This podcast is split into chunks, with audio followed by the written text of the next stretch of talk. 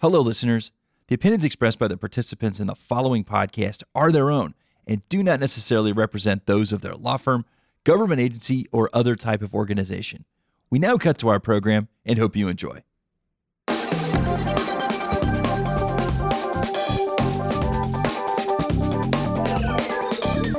You're listening to Legal Talk Network. Hello and welcome to our podcast live with the A B A section of Antitrust Law. This is Kale Jethmalani, and I'm the Young Lawyer Representative for the Corporate Counseling Committee. I also have with me Liz Krauss and Christian Katona, both from the F T C Office of International Affairs. And today we're here to discuss recent developments in Latin American competition law. Joining me now, I have uh, Alejandro Cordero Macedo, Pablo Trevisan, and Oscar Garcia. With that, I'd like to turn it over to uh, Christian. Uh, welcome to the show. What we see today in Latin America is truly an antitrust revival. The last few years, you know, we have seen a rapid acceleration in antitrust law and policy development and major institutional and procedural reforms in a number of Latin American countries. Today, we'll talk about some of these key developments and ongoing reforms. And as an added bonus, we'll hear about some consumer protection developments in the region as well. Uh, we'd like to hand the mic to each of our guests for a short introduction first to tell a little bit more about yourselves, where do you work and what you do. Perhaps Alexandre first. Thank you, Christian. So my name is Alexandre. I work at C A D E as a general superintendent. C A D E is the antitrust authority in Brazil. I have been in C A D E for the past four years. So C A D E is a very independent institution, and we do cartels, mergers, and unilateral conducts. I'm Pablo Trevisan, a commissioner of the Antitrust Commission in Argentina for the last th- three years and a half. Uh, we're in a very transitional period in which sooner or later I will get no job because a new authority will be put in place. Hello, everyone. My name is Oscar Garcia. I am the administrator of Acodeco. That is the agency uh, in charge of consumer protection and antitrust matters in the Republic of Panama. I've been there in the agency for uh, the last twenty years, four of, of the last charge of uh, administrator, that is, is some kind in other countries as a president. Well, thank you so much for joining us. We're really excited to have you here today. I'd like to open the floor to our panelists to really start by providing our listeners with a quick overview into your priorities and a few key developments in your, in competition law and maybe consumer protection law in your regions. And I would start again maybe with Alexandre for Brazil. Thank you very much. So Brazil, just want to highlight, first of all, that Brazil just launched its peer review and we just got in as associate uh, in O E C D. So uh, it was this week, and uh, March twenty-fifth. So, and this is one big thing for Brazil that's it's happening right now. But talking about C A D E, if you look for the past ten years, C A D E was doing a lot of cartel works. So we're fighting against cartel. We're like putting all our effort to fight cartels, and especially in public procurement. We also have, uh, besides the lenience program, we also have a project that calls BRAIN that help us to find evidence uh, against cartels, and we depend on our own. So this is one good thing. And, and what is BRAIN means? BRAIN means an algorithm. We have a huge big data of public procurement with uh, the value of the bids for the past twenty years for each company and each bid. We have the name of the partners of the company, where they move to, the relation between companies. We have the information from the customs. We have a lot of things that you can put together, develop the algorithm, and see a very nice result to try to figure out the standard and the behavior of each company and see if they are colluding or not. This is one important thing that is happening in Brazil right now. The other thing that is happening is after we develop this, and I guess doing an, a good work in cartels, we decide to move to unilateral conducts. So in Brazil right now, we have to look at, especially to look at unilateral conduct, conduct especially because of the digital economy. So we're seeing giant companies, tech companies, and uh, this is a big deal in Brazil because we're facing some kind of some problems. Uh, some people are complaining. And usually Brazil, because the structure of C A D E, we was taking care much more about merger and acquisitions and cartel than unilateral conduct. But the past two years, these numbers uh, rose a little bit, and we put in more effort to, to unilateral conduct. Thank you so much. I, I know from the international community, the BRAIN project is actually cutting-edge work that we're all interested in, and clearly we're all looking at the digital issues too. So um, more to come from C A D E on that. But I'm going to turn to Pablo Trevisan now about what's going on in Argentina. Thanks, Liz, and thanks for giving us the opportunity to be here. We've been also using our brains to get on a very transitional period in, in Argentina.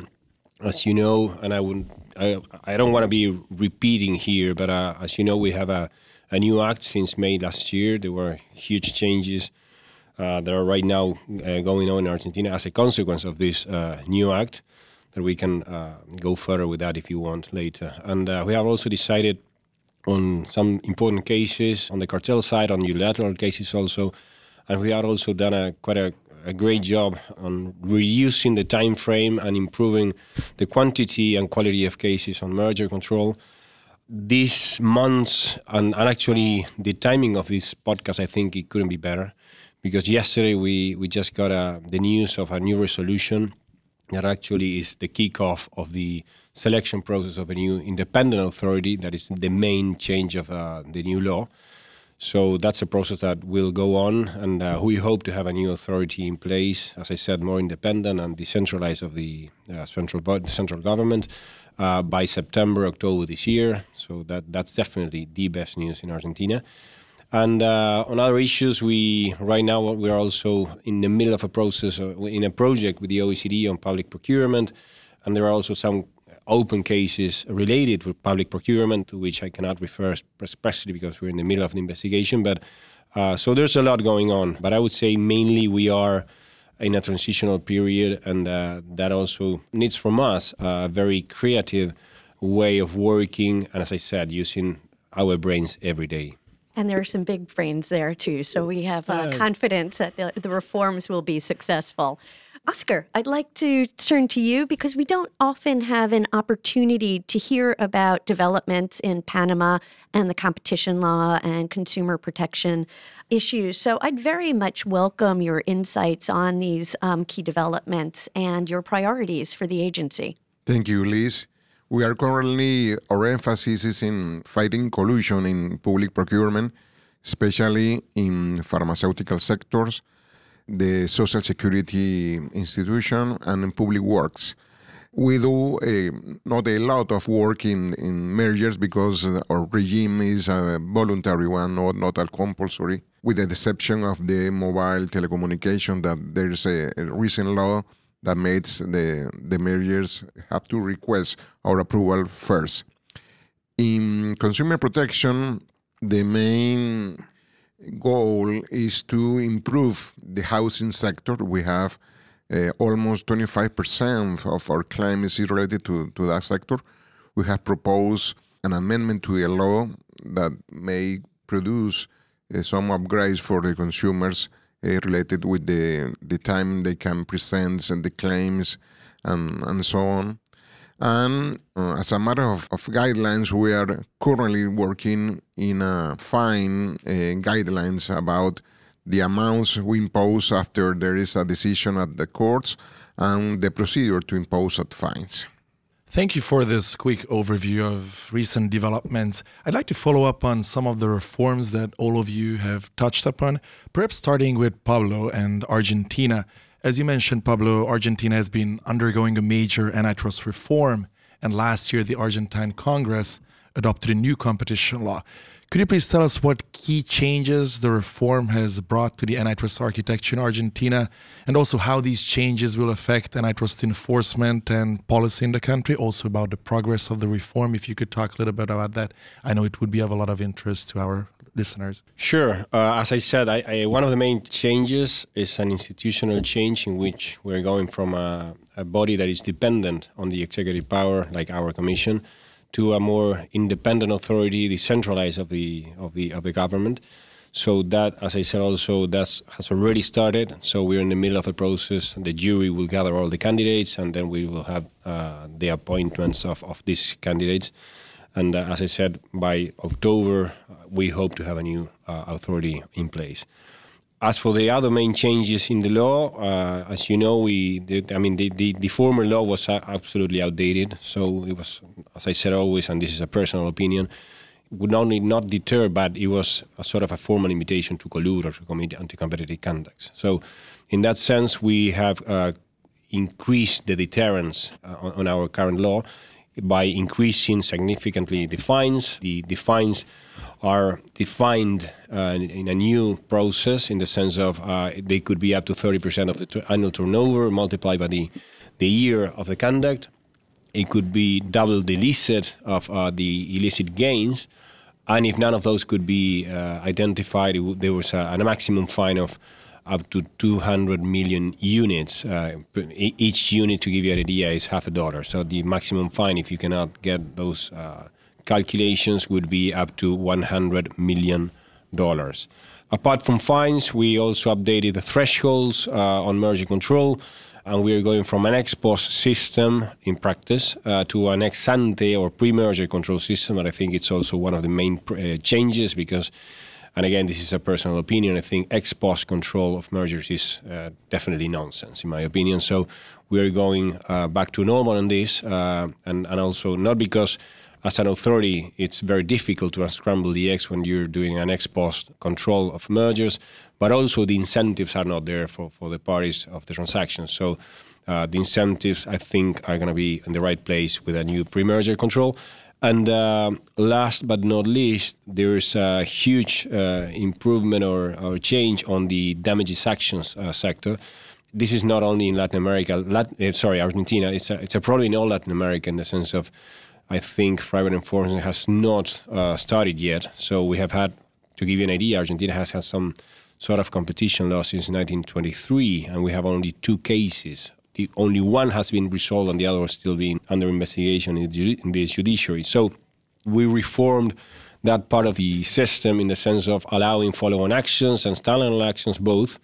And we also got some changes that, if you want, we can go further on that in order to tackle some of the problems that I think might be suffering now in Europe uh, after the directive on, on, on damages, which I think the way in which we resolve those issues might also help us to, to get more private actions and also create more deterrence in general. And there's also a class action uh, bill go- being discussed right now in the Congress. Thank you, Pablo. I'm turning to Oscar now. In Panama, there are some key potential antitrust reforms on the legislative agenda. Uh, Oscar, could you please tell us more about these planned reforms? Yes. The, the main objective of the reform is to take decisions in a shorter time frame. Currently, we are, we act as a kind of prosecutor, and we have to to present suits against uh, those uh, enterprises and uh, the, the judiciary power. They are taking a lot of time. Some cases are taking up to ten years to make a, a decision at the first level, so it, that is not working well. We are trying to turn our agency not only for investigative, but also for taking the decision, and um, that anyone who wants to review that decision have to go to the Supreme Court. The proposal, the reform proposal is uh, currently a discussion with the government and with, the, with some trade associations, but we are not so positive that we have uh, this before the, the current government ends in June. So maybe we have to wait to the next government to see what happens. The other reform is related to the fines. Currently in Panama, the maximum amount of fines is only one million dollars. So for um, several uh, enterprise, and that's amount is really ridiculous. So it's almost an incentive to collude. So we have to to try to get in tune with uh, the best practices, maybe establishing amounts related to a percentage of the turnover of the operation. We have to also make some amendments in the leniency program to make it really effective. The leniency pro- program has been in the law in the last twelve years, but we don't have single case yet. Wow, that raises a lot of food for thought and maybe for a few questions too. But I can't help but follow up on Pablo's statement that without pre-merger notification, uh, merger control is somewhat nonsense. So maybe I can turn to challenges, maybe including in the uh, post-merger notification area, to um, Oscar. Um, and just, you had mentioned a few, leniency, the fines being limited. Are there other elements that you would like to tell our listeners about that you're finding um, a challenge in Panama? Yes, in, indeed, we have identified that the issue that we cannot give penal or civil immunity is maybe one of the main reasons for that. We have talked with the general prosecutor about this, but we have to uh, make reforms to the law in order to give up the power to bring the, those immunity. Just following up on leniency, I think this issue has come up before as part of our discussion. Alejandro, you mentioned, you know, cartel enforcement and CADE's robust cartel enforcement program. In addition, CADE now has fifteen years of experience using its leniency program, which over the years has been refined and fine-tuned a number of times. Uh, could you tell us about some of the recent Brazilian developments regarding applying your leniency program? Papai, let me tell you one thing that is very important in Brazil. The lenience program is very consolidated right now. So you have fifteen years of experience. And one thing that is very important in a lenience program is predictability. This is important. And we have to preserve the golden rule. So Brazil is going in another direction from the rest of the world. If you see United States, Europe, and other countries, the lenience is going down. In Brazil, it's going up. One is because of Lava Jato case, the car washing case. Our numbers is impressive. If you see how many lenience we did in two thousand sixteen, two thousand seventeen, and two thousand eighteen, if you put everything together, it's gonna be around eighty leniences. So right now I have kind of twenty-eight markers that we are negotiating. So lenience is very important to discover cartels, because cartels is a kind of conduct that you don't see the material proofs. So nobody sign a contract of cartel. You have to be someone inside of the organization to tell the history of the cartel and what happens. So in Brazil, we do lenience. We sign the lenience just with the first in. It doesn't mean that the second in, the third in, or the fourth in, we're not going to do any settlement with them. So we do another kind of settlement that calls cease and desist settlement. And what is the difference of the lenience and the, the cease and desist settlement? Is the structure of incentives. In Brazil, the lenience applicant has totally immunity of the administrative sanctions and also to the criminal sanctions. But the second one, the third, the third one, who is signing the cease and desist settlement, they don't have criminal immunity, but they have up to fifty percent of discount. So this is a big difference of both settlement. And the convergence is all of them have to collaborate. So for the government, the important thing is stop the conduct and get evidences that, so after that, we can have a case and goes on with the procedures. Pablo, I understand uh, Argentina has a new uh, leniency regime. Uh, what can you tell us about it? Yes, indeed. Uh, one of the reforms, the important reforms of the new act, is that we are introducing a leniency program. Uh, we are following some similar leniency programs uh, around the globe. Like, I mean, the first to come will get a total immunity. The second and the next ones may get a, between fifty and twenty percent reduction on the fine. We have also introducing a Leniency Plus program in the sense of if you cannot get a, on the first conduct, but you can also identify another conduct, uh, you can get also a benefit. The immunity or reduction of the fines is covering not only fines, administrative fines, but also criminal fines and damages.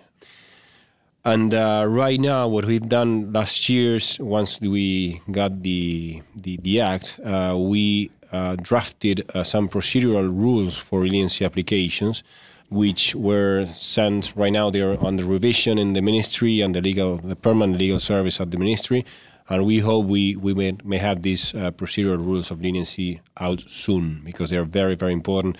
And following uh, my friend Alexander's uh, words, we need predictability here. And although we have, for example, the leniency program in the act, we have not received any any application yet. So we need those rules to get out soon in order to get that predictability and to guarantee confidentiality issues, et cetera, et cetera. So uh, and, until we don't have that, we, we don't expect to have uh, any applications. And, and but but if we receive them, we have to deal with them. Perhaps the two jurisdictions of uh, Argentina and Brazil will serve as models for agencies that are still experiencing issues with leniency, like Panama. Just turning back to Pablo for a moment, you've spoken uh, eloquently on the substantive changes that we're, um, we're in for with the new law. I was wondering, kind of picking up on the procedural point with respect to leniency, are, are there other procedural elements or issues that you're looking at in Argentina? Uh, good question, Liz. Yeah, definitely. We are always, I mean, we have had some very substantial changes with the new uh, acts. As I said, we, are, we had worked a lot on these procedural rules for applicant uh, for leniency. Uh, we are also issuing a lot of guidelines on merge on the merger side, and also on conducts. Uh, last year we issued uh, guidelines on unilateral conducts.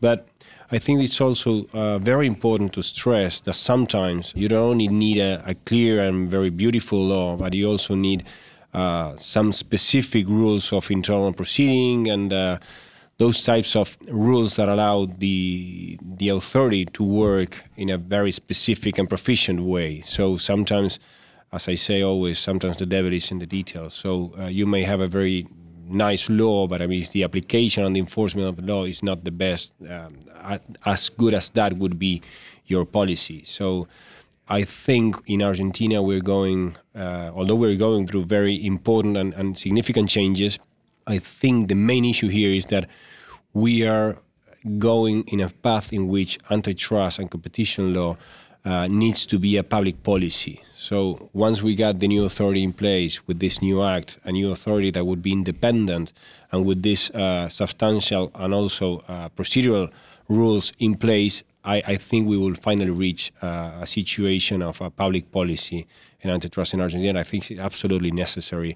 And also, uh, we cannot forget that in Argentina, competition enforcement has some constitutional status. So in that sense, I think those procedural rules of proceeding uh, or internal rules of proceeding are very, very important for this and any authority uh, in the future. Uh, Alejandro? CADE has recently issued several guidelines on uh, mergers, uh, last year, the merger remedies guidelines, for example. What can you tell us about recent practice at CADE with uh, merger control? So CADE has also been very active in merger control. It's always a priority because we have the, the system of pre-merger notification since the new law in two thousand twelve. And this changed completely the way that you analyze, we analyze the, the cases. Uh, so we have two hundred forty days to analyze the case, but our average is actually twenty-eight days. And if you are talking about uh, fast track, it is thirteen days. Some cases we can uh, reach up to two hundred forty because it's so complex, so huge, so we need more investigations. So we have our guideline, uh, horizontal merge guideline. It's very consolidated as well, with five clear steps how to analyze the merger, define relevant market. The second one is the, the size of the, the company, the market share. The third one is probability to use the market power. Uh, the fourth step is buying power. And the fifth one is efficiency. So, but last year, at the end of the year, we also launched our guidelines of remedies. And this is one big thing as well, because over there in that guidelines, we define what it is remedy. We also point what kind of remedy we really like it, which one is very efficient or not. So over there, you're going to see that Brazil doesn't like behavior remedy because this costs a lot to monitor, that to do the, the, the following this and see if it's working or not. And structural remedy is much more efficient and you do it right away. We also talk about how to implement the remedy, the time to do it. We talk about the process to choose who's going to buy or not the assets. Uh, and all the things in, is in this guideline. So give us a lot of predictability as well. And also put the companies in a safe harbor to know what C A D E is doing in each of the case. Well, it looks like we have reached the end of our program. We would like to thank our guests for joining us today. Uh, if our listeners have any questions or wish to follow up with you, how can they reach you? Oscar? You can email me at ogarciac at acodeco dot gov dot p a. Thank you. Pablo? Uh, you can also reach me to my email, uh, ptrvi at p-r-o-d-u-c-c-i-o-n dot org dot r. That's uh, my email at the Commission, or you can call us, and uh, or you can find us on the web uh, at the Comisión Nacional de Defensa de la Competencia. Thank you, Pablo. And Alejandro? You can find my contacts and can reach me uh, getting the C A D E website. So C A D E. This concludes another podcast with the A B A section of Antitrust. If you like what you heard, please join us in person at some of our upcoming conferences. Uh, details about our conferences are available at m bar dot org slash antitrust. Your hosts today were Christian Katona, Elizabeth Krauss, Kale Jethmalani. Until next time, and thank you for listening. The views expressed by the participants of this program are their own and do not represent the views of, nor are they endorsed by, Legal Talk Network, its officers, directors, employees, agents, representatives, shareholders, and subsidiaries. None of the content should be considered legal advice. As always, consult a lawyer.